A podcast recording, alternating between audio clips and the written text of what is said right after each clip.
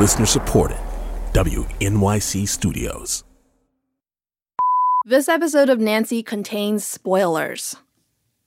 Okay, but also, the show we're going to talk about has been off the air forever. It's available everywhere. Come on, people, get on board.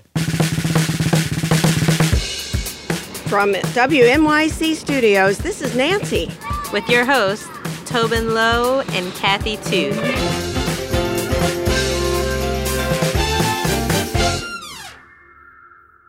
Tobin, Yes, Kathy. I've told you before about how I sometimes feel like I'm bad at being a queer lady. Yes, yes, you have talked about this. So, like when I came out in college, I for some reason did not do a deep dive into lesbian media. Like I didn't listen to Ani DiFranco. Oh, but she's a classic. I didn't listen to Melissa Etheridge, and I only very recently watched But I'm a Cheerleader. also, a classic. Yeah, I know, I know. So now I just kind of feel like I'm always behind the lesbian learning curve. For example, and I hear about this all the time, I've never seen the L word. Girls in tight dresses who drag with mustaches. I am shocked, I'm appalled, I'm outraged, and you call yourself a lesbian? This is my friend Cassie, who I met at A Camp. For the past couple weeks, every sentence starts with, my friend from A Camp. This one friend from A Camp. But Tobin, it was so much fun, an adult camp for queer women. Anyway, Cassie had some feelings about the L word. You mention the L word, you drop a casual Bette or a Tina into a sentence, and you've got hours and hours worth of chat. You need to just be part of that community and hate it. You need to love it and hate it. Laughing, loving, breathing, fighting,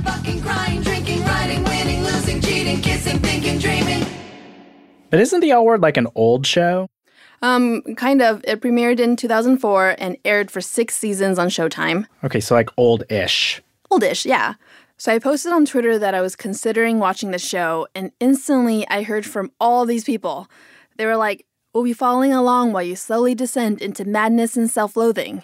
And I'm sorry for what's about to happen to you. And on and on and on. And I was like, How much can you talk about the L word? How long can people talk about the L word? I don't know. How much air is there to breathe and expel out of my lungs while making noise? This is Cameron Esposito. She's a comedian and producer and actor and a huge L word fan. She told me that even though this show is basically a soap opera, and not even a great soap opera, it's the only show we've got. So when this show came out, it was the first time that there could be multiple lesbians in any scenario. So, like, even the idea that one could be an Alice versus a Bette versus a Tina, that is bonkers. Like, in any moment where there's a collection of, of lesbians, Okay. that's just a breathtaking moment. It just hasn't happened very much. Okay, so I hear Cassie, I hear Cameron. I am ready to feel what Twitter feels about this show. So I'm gonna do it. I'm going to watch all of the L word, all six seasons, all 63 hours. Godspeed, Kathy. Godspeed. So, at the beginning of season one, you meet this group of beautiful lesbian friends living in LA. You've got Alice, who is the token bisexual, Some of us have it worse, Dana, you know? Some of us are dating lesbian men. Bette, the power lesbian, Why is it so important for you to believe that everyone is sleeping with everyone else? her partner Tina, So gay. Dana, the awkward but closeted athletic lesbian, Slander against cats, write that down. Shane, the lesbian heartbreaker, Damn it. I hate being in the shit house. and then you've got Jenny, who is my personal favorite. I think she's psychotic. What do I do? People have described it as Sex in the City if Carrie and Samantha slept together and then cheated on each other and then slept with either Miranda or whoever the last one is. In my first impression of the show, there is so much sex. When I got the show, I thought L stood for love. I didn't know what L meant. and um, and my first day of filming, the AD was like, "Okay, Sarah, this is Kate. Kate, this is Sarah. And in this scene, Kate's going to be going down on you." And I was like, "Holy shit! Like what? what did I sign up for?" This is Sarah Shahi. She played Carmen, who arrived in season two. By then, there had already been so much sex on this show, the writers had to get creative. Mia and I had the scene where we're supposed to be like making out on a toilet. Oh. Post showering and either she pees on me or I piss on her.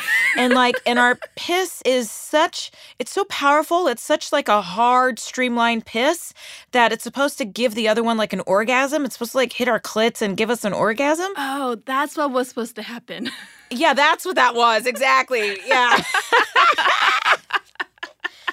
Oh yeah. Oh those were good times. The good old years And part of what made it good was that the actors felt like they had input. we would rewrite our scenes if we felt like they should go in another direction. We were we were changing up the lines. We would say, "No, I'm not going to say that. Let's say this instead." Like if we felt uncomfortable about a certain love scene, I got very spoiled on that show and I thought every show was going to be like that. Sure enough, the next show I got was the opposite of that. You were not allowed to go outside the box and it's kind of it's been like that on a couple projects since. Um, so like I said, you know, the award was truly special. And the sexiest person on the show was Shane. Beautiful, hypnotic Shane. I mean, I didn't really feel this way, but basically everyone else did. I like a girl with ambition. Fuck you. Okay. If you want. Cameron is a big fan of Shane. That character was like on the prowl and has realistic looking sex with like actual choreography that one would do because the alternative is uh what I call skydiving, which is when like two women are on screen and their hands are totally in the air, but they're still having sex with each other. but what Shane is doing is like real moves and um just the idea that there could be like an aggressor and that that could be wanted. Season 2 also begins the coupledom of my two favorite characters, Alice Pieszecki and Dana Fairbanks. They're best friends and lovers, and they just have so much fun together. Oh, God, is that a periscope in your pocket? Are you just happy to see me? Mm. Oh, oh, Captain, my Captain. Guys, it's time for dinner. What? But at the start of season 3, Dana and Alice are no longer together. Dana gets back with her ex, which is just so uncalled for. And Alice starts obsessing over Dana and kind of like stalks her a little bit, which I can kind of understand. Yeah, I mean, I think I think you guys would be obsessing too, because our sex was mind-blowingly, unfuckingly unbelievable, and it just kind of, you know, it makes you realize that this person could be the one great true love of your life. And just when you can't believe things can get any worse, Ductal carcinoma. Are you, are you sure? Dana is diagnosed with breast cancer. So she pushes her girlfriend away, and Alice steps up to take care of her. Okay, so you're like really into this show at this point. Tobin, I know people say this show is bad, but like, I am so in it right now. I don't care how bad it is. I love Alice and Dana so much. I can't believe this is happening. Dana can't die. Well, so does she? You'll find out after the break. Oh, damn it.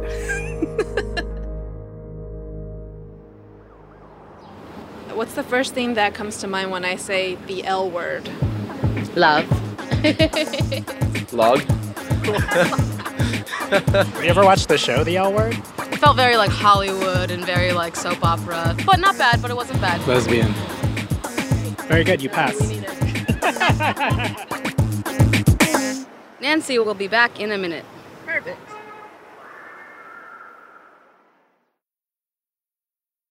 Kathy, I want to tell you about one of my actual favorite podcasts, Las Culturistas. You talk about that show all the time. Yeah, it's like hanging out with your smartest, funnest, most pop culture savvy friends.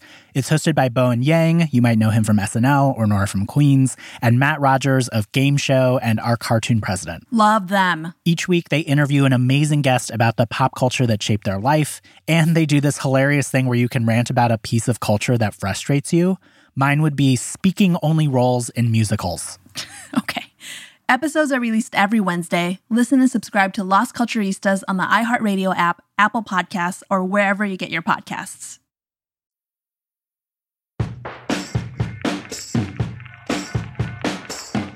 And we're back. Where are we? We're at the part where the writers of the L word decide to stab me in the heart. because Dana is dead. I'm still here. I'll always be in your heart, Kathy. um, I'm Erin Daniels. I played Dana on the L Word. So, were you heartbroken when Ilene Chaiken, who created the show, decided to kill off your character? I mean, I just watched this, and this is like fresh wounds right now. You know, yeah, of course. I was devastated. I mean, for a number of reasons. I was sad for Dana, of course, and but I was also frankly really sad for myself for a number of reasons. I'd grown really attached to the character, but I'd also grown really attached to the cast and I didn't understand why, but this was a story that Ilene wanted to tell and she chose to. She has said to me many times since, you know, I, if I have one regret, it's probably killing Dana. And I was Yeah. like, I might agree. I might second that. Did that make you feel better? You know, Uh, yeah, a little better. I can't lie. I mean, it's like, oh, okay, thanks. You know, but I guess because there were so many questions like, why would you do that? Why would you kill off this character? Erin must be a, such a bitch. She must be a diva. Or what did she ask for? What did she... And it's like, no, it had nothing to do with that. If Dana never died, what do you think she would be doing now? I think that she would use her celebrity and she would be a spokesperson for breast cancer awareness. I think she probably would have been just as much of a disaster in her personal life. Um, I do think she and Alice would have ended up together, though. Oh, that's what I wanted to hear. I do. I really, really do. Because ultimately, isn't that what you want out of a partner as a best friend? Season 4. This is when Jenny Schechter starts to go off the rails, and she becomes the most divisive character on the show. So, Jenny is a writer, and one of her short stories is picked up by a magazine. It's called Les Girls. But get this Les Girls is actually a shameless expose of all of her friends, with the names barely changed. So, Jenny is basically the show's hero and villain in one. She's like the Piper of this show. This is Cameron again. She's the Trojan horse that gets us into this community. The stuff that she had to carry, the stuff that that, that, that character had to carry, mm-hmm. it gets like surreal. My point my point is Jenny was given a lot to carry. Okay. Uh, like it was too much. Okay. So yeah, I don't think I'm team Jenny. At this point in the series, I am not Team Jenny either. Let me tell you why. Jenny's story that I was talking about earlier becomes a book and then gets a bad review by a critic named Stacy Merkin. Fuck you, Stacy Merkin! Fuck you! And to get revenge, Jenny tries to get close to Stacy's girlfriend, who is a veterinarian. So, Jenny adopts a dog from the shelter and brings the dog to the vet so that she would put the dog down. This is the right thing to do. Are you sure? Are you sure he has to die? It's your time to go. Poor Sounder. But to be fair, Sounder was a very old dog. It's very easy to um, dislike Jenny because, of course, her actions are often reprehensible, especially. Is there a dog where you're at? Yes, the dog just went down. Right. Okay. This is Jenny herself, the actor Mia Kirshner. I mean, for me, I am like a passionate animal lover, and that was just very, like, you know, I'm obsessed with my dog. And for me, this was something very difficult to do. But I think ultimately, as a, not to bring this down, but she's mentally ill. And that's, that's a very real, very serious thing. By season five, the show has become sort of a parody of itself. The plot twists are even more ridiculous. Everyone is cheating on each other, and there are problems showing through the cracks. Like, in five seasons, the spectrum of lesbians is still very narrow. And in terms of racial diversity, Where is this version of West Hollywood where there are so many white people? once again, Cameron Esposito, and she says that's not all. Pretty much every character on the L word responded to a certain character with a degree of butch phobia and transphobia. Cameron's talking about Max, who's sort of the token trans character. The other characters alienate him, he's constantly being misgendered, and he gets terrible storylines. It's just really, really disappointing. And finally, at the end of season six, someone kills Jenny. And the whole show transforms into this ridiculous lesbian murder mystery, and everyone is a suspect. I'll just say it. It's not a very satisfying ending. You know, I said to you when we were like chatting about this, I said to you, like, it's a soap. So you just have to watch it as a soap. And the reason I said that is because, like, it was the first and because it was so important. And, you know, there was a lot, I think, of pressure for it to be like reality based. But it's a soap opera. It's not like historical nonfiction. And the show really did matter to a lot of people. Even though it had super dramatic storylines and ludicrous situations, the show also had a lot of heart. You can connect to the characters. Like for my friend Cassie from A Camp, it was Jenny. Way back on the first season of the show, Jenny was struggling with her feelings for a woman, and Cassie really related to that. So I asked her to call into my interview with Mia Kirshner. I actually really love Jenny as a character. You are one of the few. it's so true. It's okay. I'm aware. I, I doesn't hurt my feelings. I think it's funny. No, I'm proudly Team Jenny. Thank you. Season one, Jenny mirrored my coming out experiences and Wow. and made me feel less isolated, Wow. almost down to a, a T. Oh, that's incredible. It really was. It was confronting to watch as a 16, 17 year old, you know, to see that mirrored there. And I think that's one of the the best things to have come of the show that it's telling these real stories that are Mhm. connecting people. I think that was to me the best part of the show was the discussion about things that I when the show started, you know, of course there were communities that were out, but it was the first show of its kind to show relationships among women and that's so important. I mean that's that's what art is supposed to be. Mm-hmm. It's supposed to make you feel less alone. The show wrapped in 2009 after six seasons of love, loss, cheating, all the sex, and a dead dog.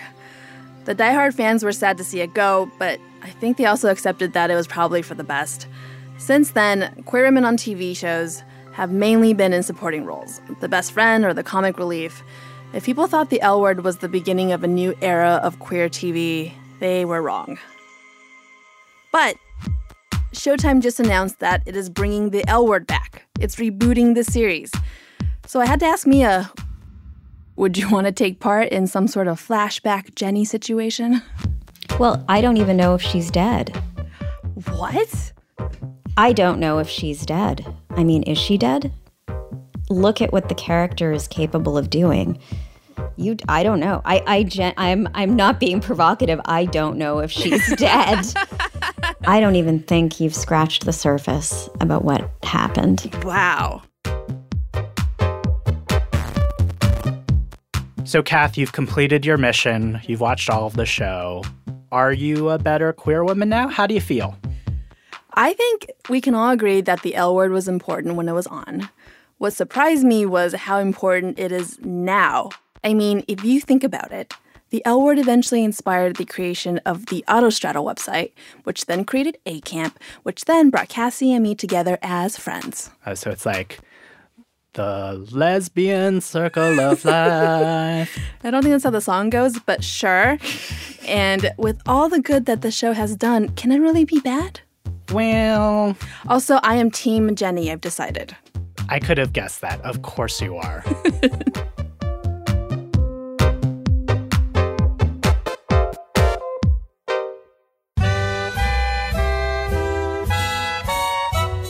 Also, breaking fan news. The creator of the show, Ilene Chaiken, recently said that the reboot of the L word might ignore all of season six, so Jenny might be alive after all. oh, Lord, we got to do this again.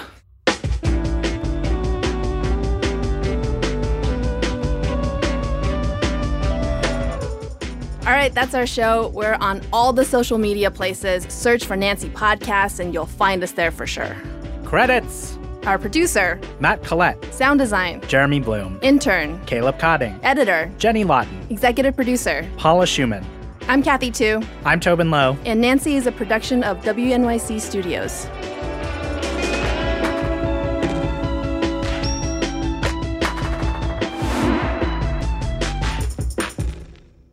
Do you have any particular thoughts on the theme song? That song was not my favorite, damn it. damn it. I did not like that song. Oh, I fast forwarded through it the entire time. All right. Let's like let's do better.